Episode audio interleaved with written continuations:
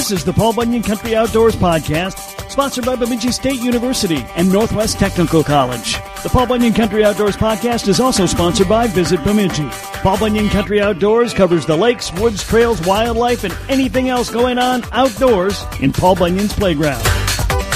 Today we talk to an author who's also a fisheries biologist. His name's Paul Radomski. He's the author of the book Walleye, A Beautiful Fish of the Dark. And we'll talk all about walleyes with Paul next.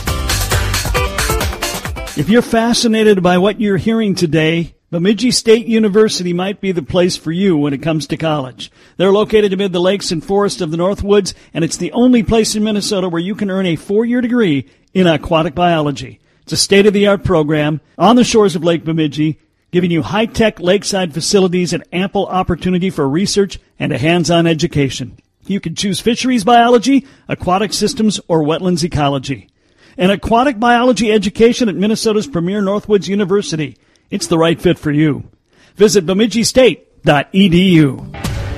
I'm Bruce Jean, and this is Paul Bunyan Country. Well, today on Paul Bunyan Country Outdoors, we are talking about a book. A book that I would think a lot of anglers up here would be interested in. It's called Walleye, A Beautiful Fish of the Dark. And it's written by Paul Radomski. He is a fisheries biologist. Paul, thank you for joining us today, first of all. Yeah, wonderful to be here. Thanks for the invite. So, Paul, you've been involved in uh, fisheries uh, for a long, long time, and biology for a long, long time. How many years have uh, have you been involved in it?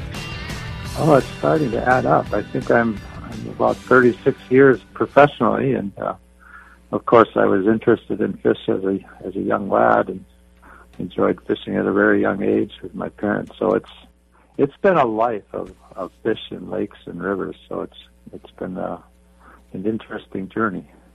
Well, and and a lot of it has involved uh, has involved uh, walleye. As I'm looking at this book, that uh, you were able to pen 237 pages, and that's without the epilogue uh, about the walleye. So obviously, walleye is something you you care deeply about.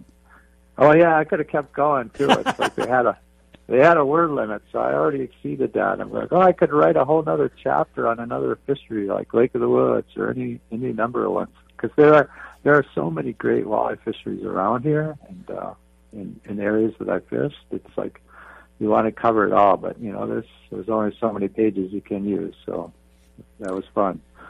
So tell me a little bit about how you decided you wanted to put this stuff on paper.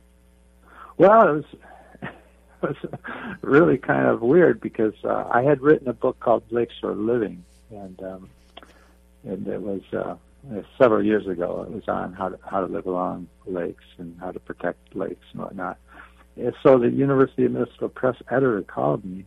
Um, this was about 2019. He says, "Hey, what are you doing? Are you, you know, let's let's talk." So we met over coffee, and he, he was bouncing ideas around. He goes, "You know, University of Minnesota Press has a wonderful book on on northern pike. It was written by Rod Pierce, who um, used to work for the Minnesota Department of Natural Resources. Great book.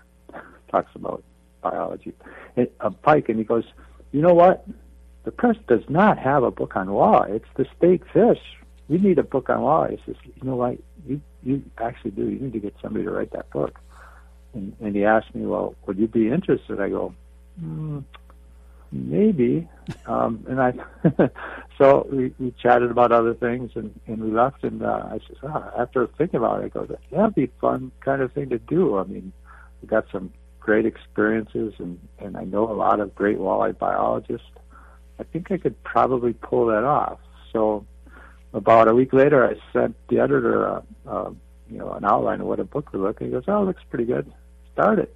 and it just went from there. It was, and I actually wrote it very quickly. So it was, um, it was, it was really fun to do. And what I enjoyed most is, is talking to um, fisheries biologists um, across the the state, across other states, and just understanding some of their experiences, and it allowed me to get a deeper appreciation of the fish and the challenges of walleye of walleye management and managing people for good walleye fishing. So it was it was really fun to do, but I don't I, I didn't I didn't intend to do it. It was I just asked, and I had I had no ability to say no, so it's one of my weaknesses. You know, if somebody asks me to do something, I just okay, I do it.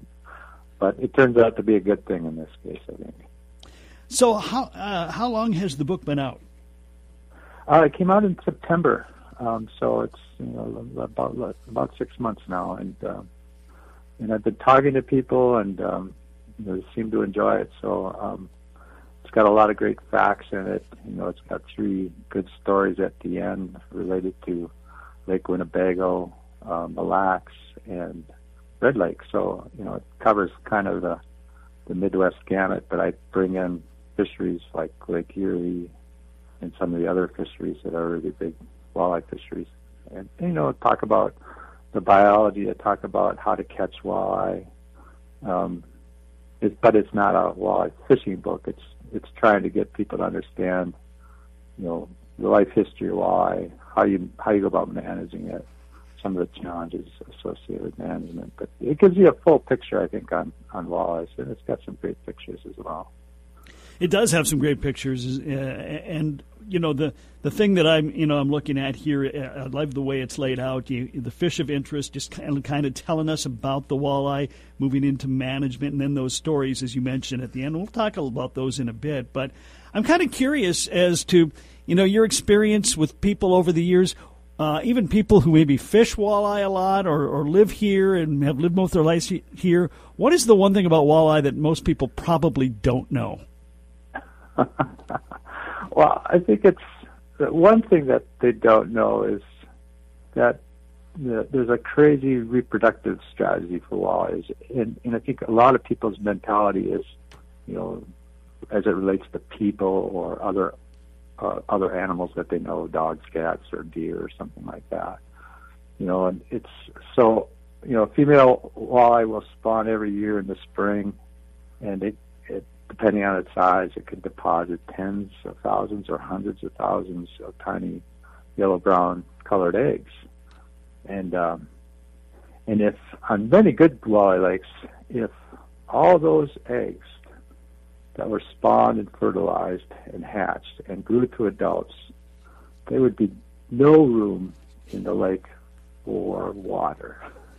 it's just this crazy strategy that people just have a hard time comprehending.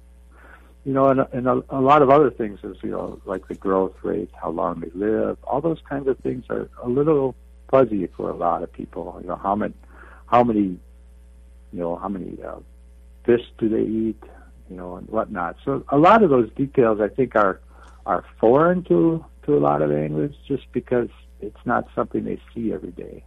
Even the fact of if you ask somebody, you're pointing to a lake, say a thousand acre lake, you know, how many how many walleye do you think are in that lake?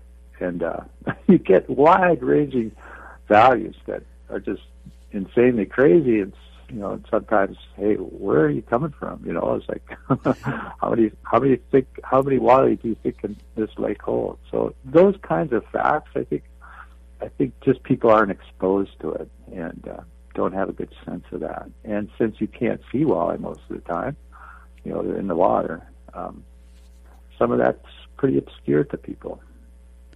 Um, one of the great quotes I heard, it was Andy Hafs. He is the uh, aquatic biologist in Bemidji State. He was actually quoting somebody else. And you, you, I thought of it when you talked about if every one of those walleye eggs hatched and uh, made it to adulthood, that, you know, there'd be no room for water. Um, the quote was, "The average fish is dead." yeah, well, you know, that's another thing, another demographic thing that people don't really appreciate. You know, like um, for the human population, we, you know, about one percent of the population dies, you know, every year. Um, but for walleye, adult walleye, you know, 20 to 25 percent of those adult walleye die every year from natural causes. You know, it might be disease, might be starvation, um, a whole host of factors because they're living in a wild environment. Um, and and I don't think people appreciate you know the the strangeness of you know how fast fish are dying from from natural causes. And uh, yeah, you know he's right. Andy's right. He's a smart guy. He's uh, he knows a lot about walleyes. Um, so th- this again, this is a, this is a great book, walleye management, um, and I think that's one of the things that I've seen in the thirty some years I've done this show is just how much uh, that has gotten more sophisticated even in the last thirty years, and the understanding that different lakes, different ecosystems require different types of management. Right, right. I think I think that's that's very important. I think that's what what fisheries biologists have learned through time is you got different growth rates of walleye. They grow at different rates. They have different densities. They experience different fishing pressure, and um, some of our large walleye lakes in the area, you have to be a little bit proactive managing those um, but you don't want to stockpile too many fish because that can reduce the vitality of those populations. So those kinds of things, um, you know, we're we're learning more every day about how to better manage people for better walleye fishing, and sometimes that's a challenge. I mean, because people come in with their own preconceptions of how you can improve walleye fishing, right? I mean, what what's typically heard these years ago was, well, you just need to stock it like, well, you know, there's, you know, and they'd say, well, it can't hurt, but you know, in some cases, it actually will. I mean, there's only so much room or carrying capacity in a lake, and if you add fish on top of it, you're, you're going to reach some law of diminishing return, and you're just going to waste those precious fish.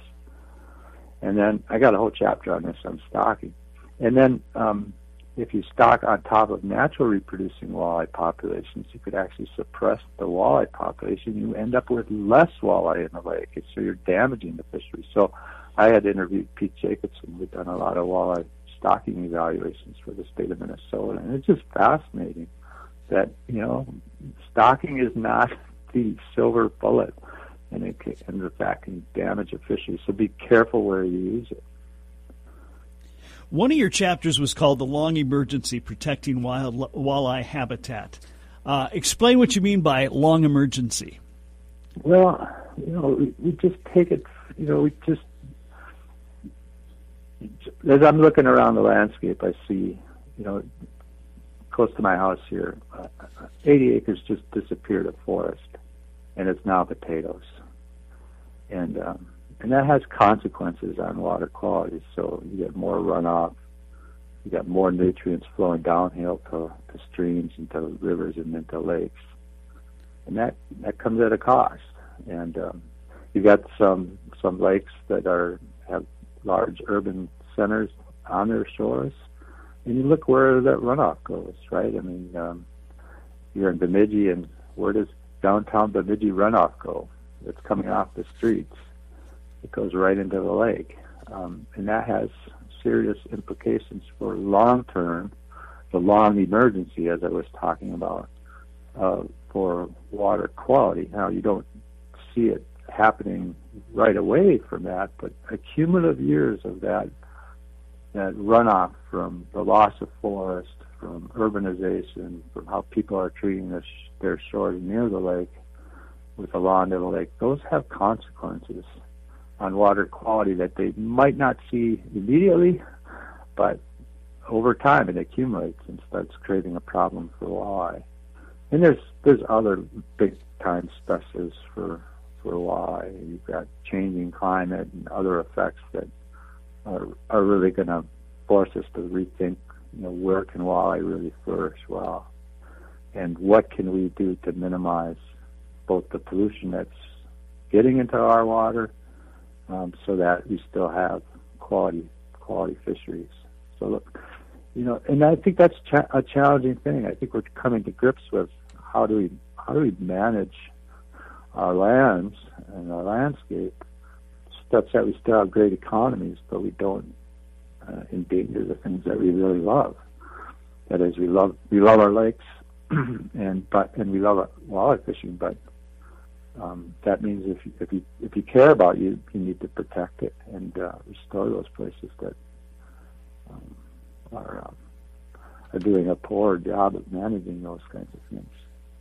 Okay, um, you know, uh, again, this is all fascinating stuff, and I, I know you've been in, in, you know immersed in in walleye and fisheries for m- much of your life. Um, but when you're researching this book, did you learn anything new that surprised you? that's that's a great question. I uh, what I what I really appreciated was um, how how people can go about managing walleyes better, and the examples I use, um, Winnebago and Red Lakes, was that the community got together, that cared, and worked together to actually produce a better fishery or to protect the fishery. And I think people underappreciate the fact that it takes it takes a group of folks to actually pull that off. And Winnebago is a great example where you got a lot of fish clubs, and you got a uh, Wisconsin DNR, who are essentially partners in restoring, and in this case, a lot of the walleye spawn on, on in Wolf River that flows into the system, and on Upper Fox River. So those groups, in cooperation with the DNR there, they work to restore the river and its floodplains.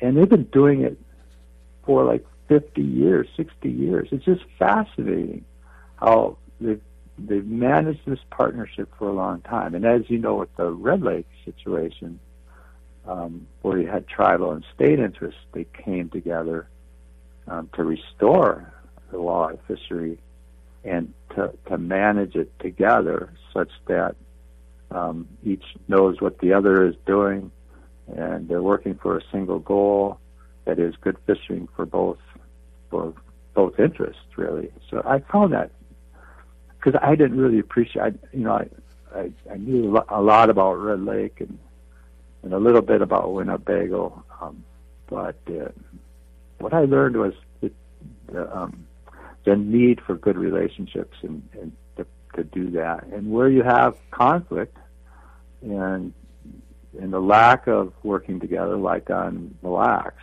things didn't work out as well. And that's the contrast that I do in those last three chapters. So that that's one thing that I learned. There's there's some interesting biology that I learned that, that got into details of the walleye eye a little bit. You know, I have large eyes, that's the most prominent feature. And when you look at a walleye, its pupil is fixed in size and rimming, and it has a luminescent golden ring, and uh, it has this back of the eye reflector. And I got into, you know, what kind of wavelengths do the walleye eye see? You know, it's cyan to green, and it just so happens that's the wavelength of light that goes further, deep, you know, into the water column. So, you know, I, l- I learned of some of the some of the basic biology again, that some of it that I forgot, but some of it that I added to. So it was really fascinating just to, to dig into some of that research and then explain it so that you know both anglers and biologists can understand it. We are talking with fisheries biologist Paul Radomski about walleye and his book, Walleye, A Beautiful Fish of the Dark. A lot more to cover with Paul next. I'm Jason Durham of Go Fish Guide Service. I'm proud of the efforts my fellow guides and I make to help Kev Jackson sound like he has a clue. This is Paul Bunyan Country. If you're ready to write the next chapter of your life and love the outdoors, Northwest Technical College might be the perfect fit. Northwest Technical College in Bemidji has state-of-the-art technical education and six career paths in the heart of the Northwoods. Automotive, building trades, business, health, childcare, and manufacturing technology. We're surrounded by more than 400 lakes and acres and acres of forests. You can be fishing, you can be hunting, and you can be plotting the course of your life all at the same place. The shortest path to your dream job begins at Northwest Technical College, Bemidji's Technical College. Learn more today. Visit ntcmn.edu. Hi, this is Dick Beardsley, Bemidji Area Fishing Guide. I'd like to invite you to come to our beautiful town of Bemidji. We've got over 400 lakes in our area teeming with walleye, pike, muskie, bass, and panfish. We're the gateway to the Chippewa National Forest. We've got miles upon miles of biking and hiking trails. Paul Bunyan and Babe the Blue Ox. Fine shops and eateries in downtown Bemidji. Headwaters of the mighty Mississippi at Itasca State Park. Beautiful resorts, hotels, and bed and breakfasts. Visit Bemidji one step further. I'm Chuck Hassey, Leisure Outdoor Adventures, and you're listening to Paul Bunyan Country. We are back with Paul Radomski, author of the book Walleye, A Beautiful Fish of the Dark, and a fisheries biologist. And Paul, as we look at uh, the future here, one of the things that we're, we're experiencing is this incredible uh, technological pace. Uh, and that's across the board in all aspects of our world. But we're certainly seeing it with the uh, sonar and the electronics and all that stuff. And, and, there's been a lot of talk about it over the past couple of years. Plus, you know, gear's better, everything's better. Um, does that concern you at all? Yeah, I think that that notion comes up, you know, periodically through time. Right, our boats have gotten, you know, better, but it's somewhat it's gone in phases. Like all of a sudden, they got really good. Um, you know, sonar. You know, first you had the flasher, and now all of a sudden it's really good with side scanning. You know, and all the other um, technology related to sonar, which is really fascinating, which allows people to see where walleye are a lot better and to target walleye so they could be more efficient in their fishing. So I think this is a this occurs um, a lot, um, and I, I don't know. I I know we've I know you have to adapt to that, right? You have mm-hmm. to be cognizant that that the technology is changing, and I think there is a small component of of anglers that that that really do well with those advances in technology. And it is interesting for walleye is that um, very few anglers catch most of the walleyes. Uh, most uh, walleye anglers, when they go out for out fishing for walleye, generally catch zero to two fish. You know, and angler catch rates are, you know, about a quarter a walleye per hour, one walleye per every four hours of fishing. And um, you know, that's that's that hasn't changed dramatically over time. That is, there's still an unequal distribution of walleye harvest by angler, and um, and I, I don't. I think the technology is probably going to accentuate that a little bit because some people will will use that technology to the fullest, right?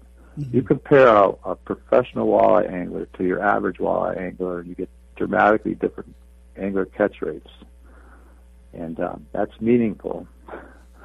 So I think I think we have to think of that. And uh, the challenge is, is that fisheries management tools are pretty crude. What do we, what do we have for regulations. We've got creel or bag limits, right? Mm-hmm. And um, those, you know, how effective any creel limit reduction for conservation of walleye depends on the harvest rate and the magnitude of the reduction. And since so many walleye anglers are not catching many fish, for many lakes, um, you have to be you know, a substantial reduction in the creel limit to have an effect. Now, other lakes where walleye, you know, are, are often in, in higher densities or, or further north because they're more catchable, um, walleye creel limits have can have a meaningful impact. But the tool isn't appropriate. You know, it may have little consequence when you change those or reduce those creel limits in other places. And I think that's the challenge. What other tools do you have? I, uh, length limits is, is something that's growing. And you're seeing more length limits for walleye across the North America. And I think, you know, we fisheries management have been experimenting to find, you know, that balance where lake limits protect some element of the adult population, but not so much that it suppresses the vitality of those populations. So I think think those are the two tools that are often used, and we may need to get more advanced. Um, the province of Alberta has a tag system where you you go into a lottery. If you get a get a tag, then you can actually harvest walleye. But if you don't, if you're not successful in such a, a, a lottery, then you can only fish catch and release. So so I think there's there's things that fisheries management are doing now to address it, and there could be other techniques in the future that could regulate some of those um, very um, uh, popular walleye fisheries that see a lot of angler effort.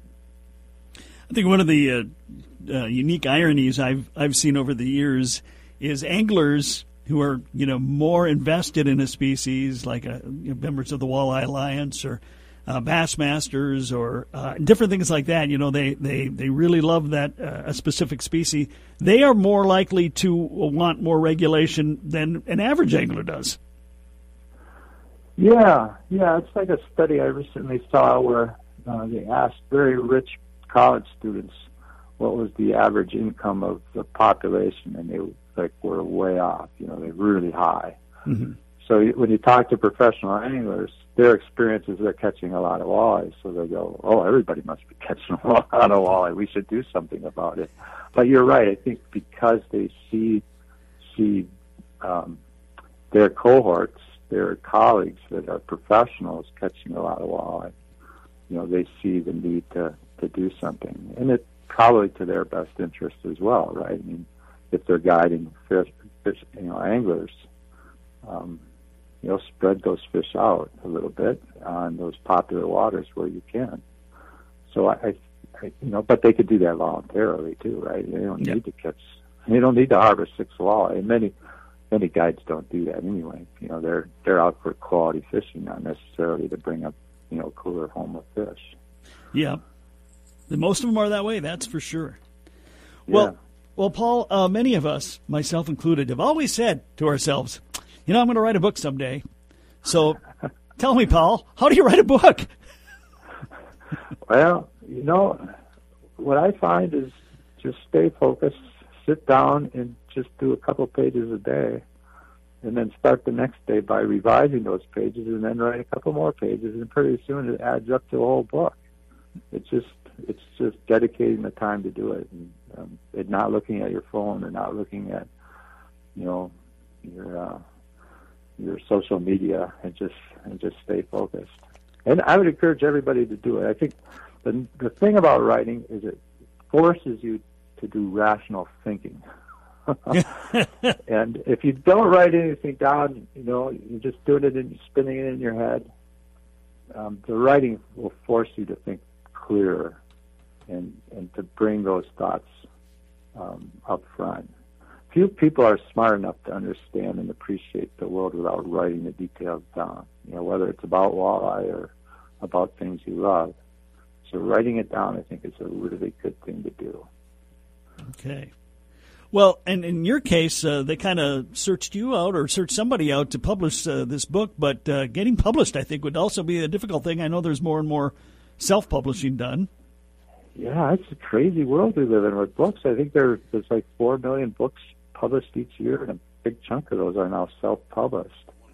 So it's a competitive, you know, market for books right now, and you know, there's people that love to read, and and um, you know, there's there's a dedicated group of folks that will will buy and read books. So, but it's a it's uh, a lot of people like to write too. So you know, it's finding that mix and in a very tight market. Yeah, absolutely. It's now. Um, you, you, mentioned the, you know, the uh, write a couple down, rewrite them, that type of thing. Um, did you take any classes? Did you did you do any research on the writing process, or is it just something that kind of came natural to you? Uh, I don't think it. I didn't. It didn't come natural to me at all. I think. I think as a scientist, part of you know, a job of a scientist is to write your science down, to write your research down. So, you know, I do research papers, um, you know, regularly. So that that's writing, but that's a whole different kind of writing than you know writing for, you know, the public. You're writing very concise, very focused. You know, here's the intro, here's the methods, here's the results and here's the implication of those results. Very formulaic. Um, writing a book is either freedom, and I think I found that somewhat uh, helpful um, in that um, it, it's not as difficult as, as writing a scientific paper or a peer-reviewed paper. So, um, yeah, I just encourage if anybody's interested, is is the more you do it, just like anything else, practice practice, practice, the better you get. And and if you want to be a, a writer, is make sure you're reading quite a bit. You know, you know, read various different kinds of of um, of, um, of books, whether it's novels or nonfiction. Just get a diversity of of reading, and and some of that you'll just you'll just pick up naturally, and and then start writing it. Start writing your thoughts down. The book is called Walleye, A Beautiful Fish of the Dark by Paul Radomski, and uh, it has three parts. The fish of interest, uh, the walleye management, and uh, walleye fisheries. And, and, those are the three examples of different fisheries and the challenges they faced. I think if you're a walleye fan or just live in Minnesota, I mean, even people who don't fish understand the importance, I think, of fishing and walleye in Minnesota. Uh, it's, a, it's a great book and, and some really good information in there. Paul, if people want to get the book and take a look at it, how do they go about doing that? Well, you can uh, buy it online. The University of Minnesota Press has a secure website where you can purchase it from, but you've got other online uh, venues such as Amazon and others. Um, so you can purchase it online, or you can, you can go to your local bookstore and ask for them to, to get it on their shelves if they don't have it. Um, and you can always, if you don't want to buy it, you can always ask your library and, and borrow a book and read it. All right, and and Paul, uh, you gonna you gonna be in the biology business for a while yet? Oh yeah, many years, I hope. so so you're not you're not hanging it up and uh, and and you know creating a book series or anything. no, that's not the plan. I, I love doing science. I love being a fisheries biologist, and I, I'd like to continue that for a while yet. All right. He's Paul Radomski. Walleye, A Beautiful Fish of the Dark is the book. Paul, thanks for taking the time today. Uh, loved having you on the show and really enjoyed your book. Thank you. Thanks for the conversation. Great to talk to you. Country, country.